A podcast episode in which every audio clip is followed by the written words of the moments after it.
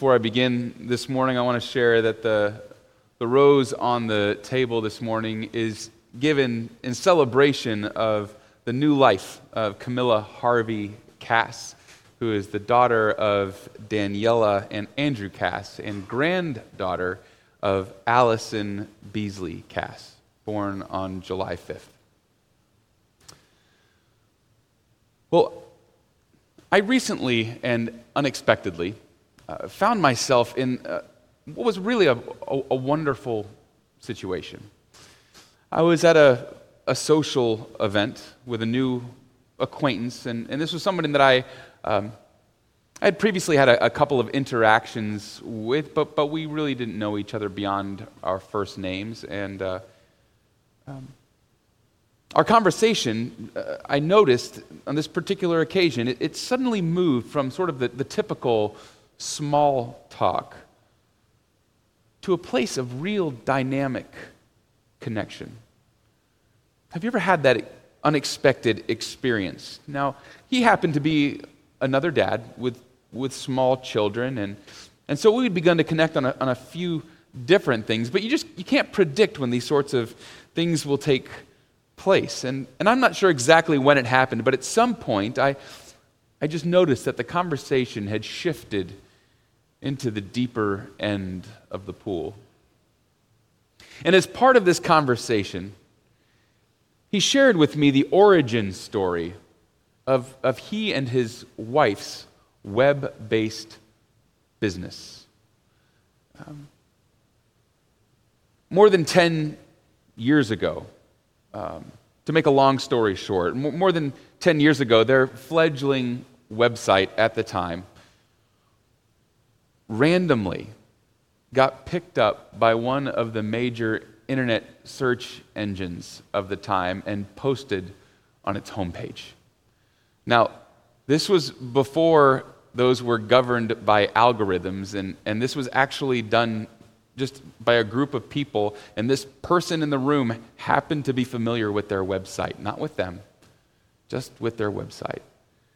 And this decision that got made by somebody that they don't know at all, exponentially increase the web traffic, not just for that day to their website, but in perpetuity. Thus, changing their lives forever. It, it, it proved that their, their website was, was going to be a good business model. Um, in fact, their livelihood now uh, looks back at this moment as the source of, of everything in their lives. This day was a seminal moment. And to what degree they were aware of it at the time, it's hard to say. You know, I think they could see that something significant was happening, but looking back, it's very clear to them now. What have been those moments for you? Those moments in which your life now is rooted. Sometimes we have the notion as they are happening that, that these are going to be positive, life changing moments. I can think of the time when I knew that I wanted to marry my wife, Amy. At the time, I, I, had an idea that that was probably pretty positive.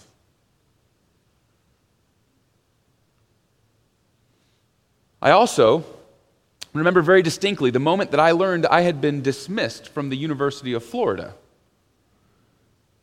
It's a story for a different sermon. But at the time, I certainly didn't think, well, things are finally headed in the right direction. But as I look back now, it was another one of these moments. So, what have been those moments for you when you look back and say, you know, from that time on, everything was different?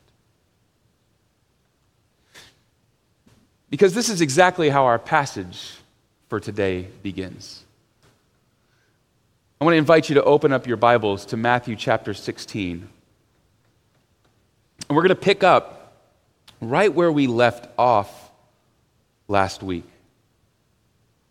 So Peter has just confessed that Jesus Christ is the Messiah, the Son of the living God. And, and Peter is told, Good for you, blessed are you, upon you I will build my church.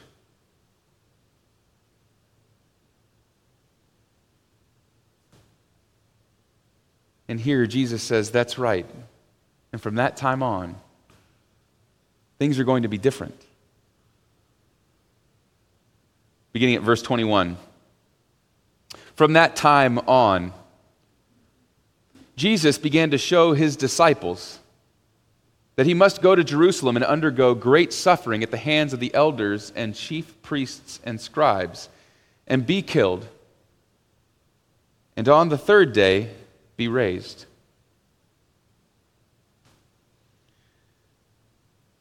And Peter took him aside and began to rebuke him, saying, God forbid it, Lord. This must never happen to you.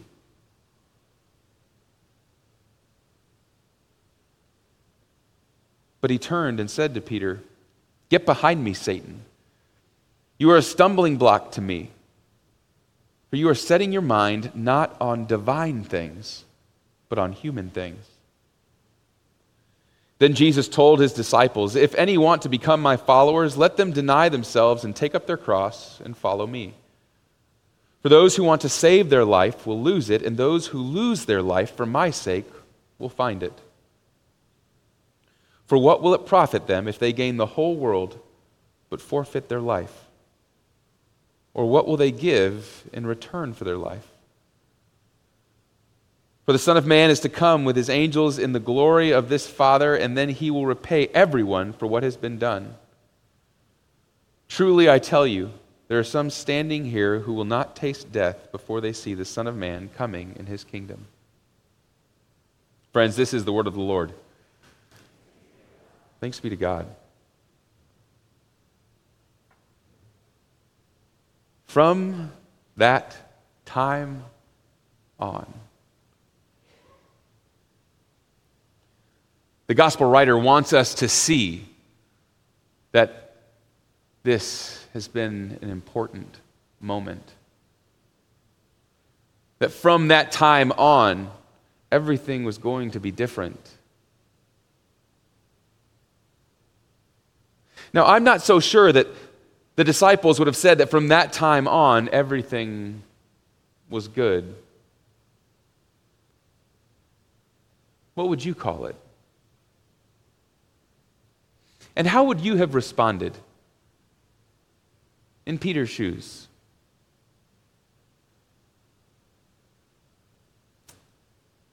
As Jesus began to reveal what it was going to look like for him to be the Messiah. What thoughts might you have had about God's plan for the redemption and restoration of the world? Peter makes it clear how it sits with him. And in stronger words, Peter says, I don't care for the plan. Right?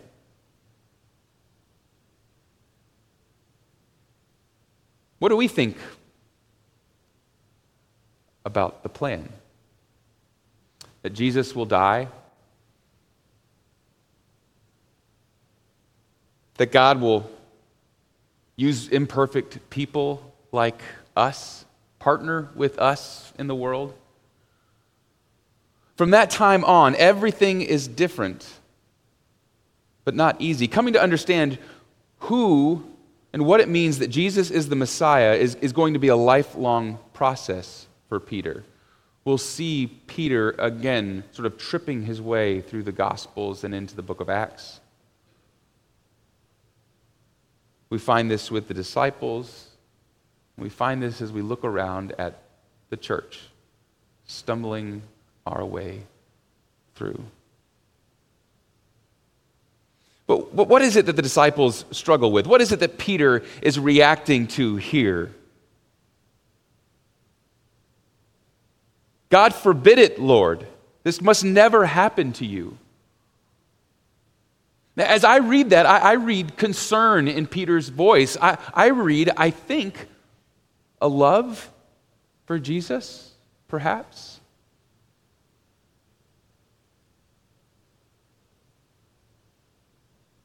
But they're struggling with this idea of a suffering Savior. They've been, they've been doing a whole lot of suffering at the hands of the Roman occupiers, and this was supposed to be the end of that, right? Now, here are some passages about what the Messiah would come and do. Here are these words from Jeremiah Behold, the days are coming, declares the Lord, when I will raise up for David a righteous branch, and he shall reign as king. From the book of Isaiah He shall strike the earth with the rod of his mouth, and with the breath of his lip he shall kill the wicked. Righteousness shall be the belt of his waist, and faithfulness the belt of his loins and also from Isaiah For to us a child is born, to us a son is given, and the government shall be upon his shoulder. And his name shall be called Wonderful Counselor, Mighty God, Everlasting Father, and Prince of Peace. My sense is that these are the verses the disciples remember as they understand what the Messiah will do. Now, to be sure, we can also find passages that detail the suffering that the Messiah will undergo. And perhaps those didn't come to their minds as quickly. You know, we all have a selective memory. We do the same things in remembering those scriptures that we like or that we choose to spend our time on. It's, it's, it's one of the reasons that we use the Revised Common Lectionary here for the, for the last five or so years. And maybe you're familiar with that or, or not, but what the Revised Common Lectionary is, is a collection of scripture passages that takes us over the course of three years. And each Sunday, there are selected verses that are assigned. And each Sunday, there are some passages from the Old Testament and some passages from the New. You have some gospel selections, some epistle selections, some from the Psalms or Proverbs. And one of the strengths of the, the lectionary is, is that it exposes us to a breadth of Scripture. Over the course of years A, B, and C. And yet, even with the lectionary, there are passages missing. There's stuff that's just not included. I had a professor in seminary, my preaching professor, who one of his life's works has been putting together year D. So you have years A, B, and C. Well, he took everything that was left. you can imagine what year D is like. We, we had to preach from year D for Dr. Slemon's class.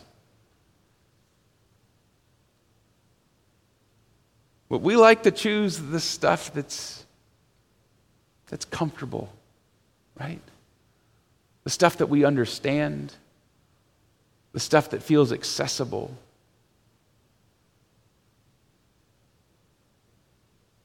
We naturally tend to steer away from from the uncomfortable and towards the comfortable. And so these disciples' struggles are not so dissimilar from our struggles. They push back against the notion that the long awaited Messiah will, will suffer and die. Because, gosh, that doesn't sound a whole lot like victory to them.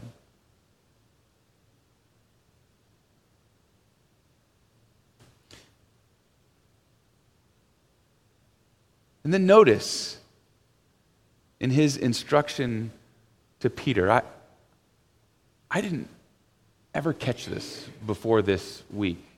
In my recollection, in this story, Peter tells Jesus, Don't do it. And Jesus says, Out of my way, Peter. That's not exactly what happens. Peter says, God forbid it, Lord. And Jesus says, Get behind me. Get behind me. almost as if to say, Follow me. This is going to be for you too. For those who want to save their lives will lose it, and those who lose their lives for my sake will find it. And here's Jesus' diagnosis for, for what Peter gets wrong, for what the disciples get wrong, and I believe for what we get wrong. For you are setting your mind not on divine things, but on human things.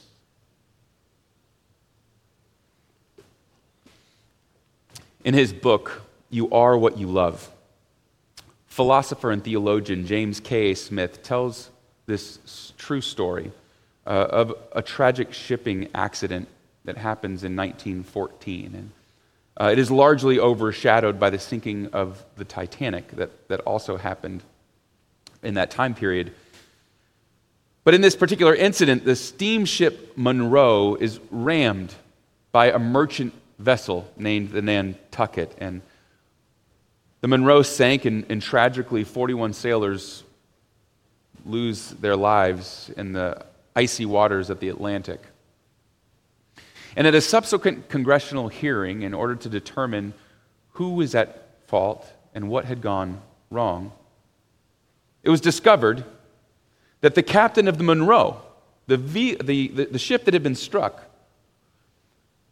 that the captain had been using a compass that had not been calibrated in the past year.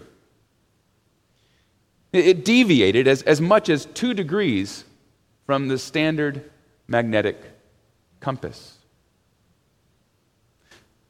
But the captain shared this, that this was within the generally accepted deviation. And that the compass was, by their standard, sufficiently true.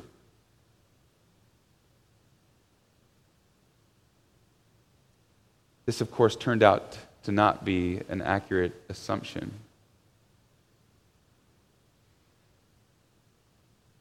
But it's that phrase, sufficiently true.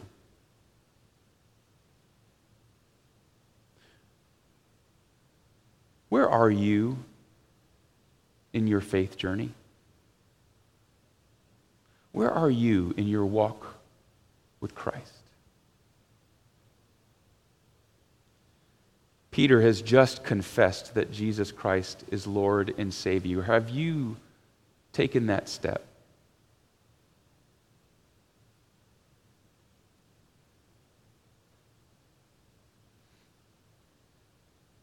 If you have, then know that, that it is just the beginning. As we begin to discover then what that means for us.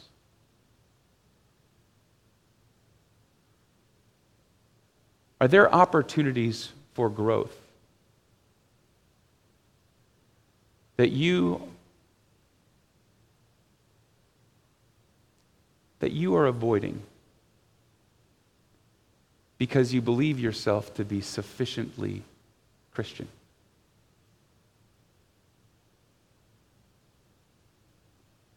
Where is God seeking to pull you forward in this next year of growth?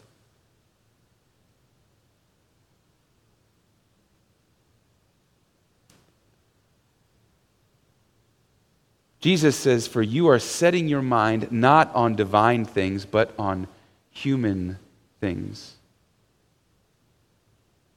Smith goes on to say if the heart is like a compass, then we need to regularly calibrate our hearts, turning them to be directed to the Creator. Because our ultimate loves, our longings, our desires, and our cravings they're all learned. Friends, when our hearts are out of calibration, we learn to want and love the wrong things. It is only when we learned to calibrate our hearts to the divine that we learn to want and to love what God wants and loves. Friends, as we approach Rally Day this next week in the beginning of a new ministry year, your staff and your lay leaders have prayerfully put together a number of opportunities for you to begin recalibrating to the divine. Friends, we want you to join us as we continue to discover who God has created us to be, freeing us from the lives that we think we want to the lives that God has created us for. In the name of the Father, and of the Son, and of the Holy Spirit. Amen.